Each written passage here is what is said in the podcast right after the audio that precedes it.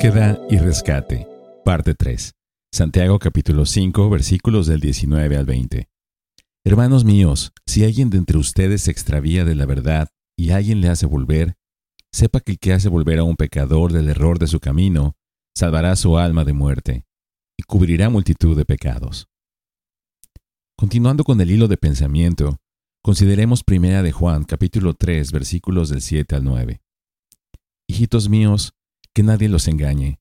El que practica la justicia es justo, así como Él es justo. El que practica el pecado es del diablo, porque el diablo ha pecado desde el principio.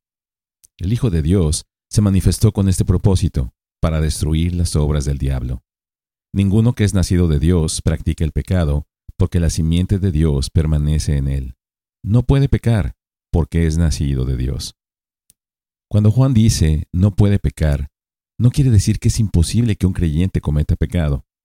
Tampoco se está contradiciendo a sí mismo cuando en primera de Juan capítulo 1 versículo 8 dijo, si decimos que no tenemos pecado, nos engañamos a nosotros mismos y la verdad no está en nosotros. Los creyentes pecan, a veces de manera horrible, pero la diferencia es que cuando un creyente peca, se entristece y se angustia profundamente. No puede continuar en el pecado. El Espíritu de Dios lo convence y él sabe que ha desagradado a su Señor. Entonces el creyente que peca se arrepiente y se vuelve al Señor. Se esfuerza diariamente contra el pecado y pone salvaguardas para no volver a caer en ese pecado. La dirección general de su vida es crecer en santidad y dar fruto para Dios. Podemos apreciar esto en la parábola del sembrador que contó Jesús en Mateo capítulo 13, Marcos capítulo 4 y Lucas capítulo 8. Parte de la semilla cayó en el suelo duro del camino, y las aves la arrebataron.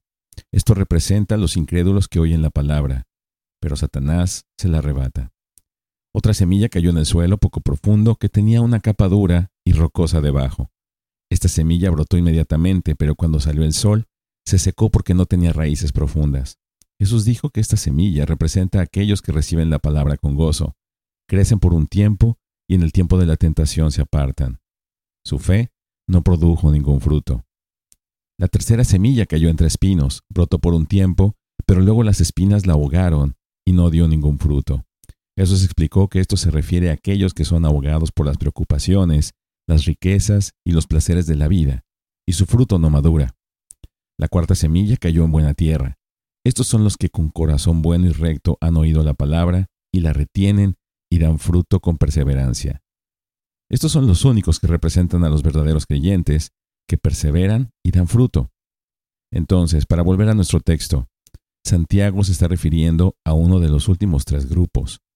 El extraviado puede ser un creyente temporal de suelo rocoso o un creyente de suelo espinoso. Ninguno de estos tipos es verdaderamente salvo porque no produce el fruto de la fe salvadora.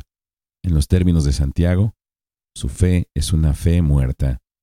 O puede ser un verdadero creyente que ha caído en pecado. ¿Cómo saber a qué grupo pertenece? Lo veremos en nuestro siguiente devocional. Bendiciones.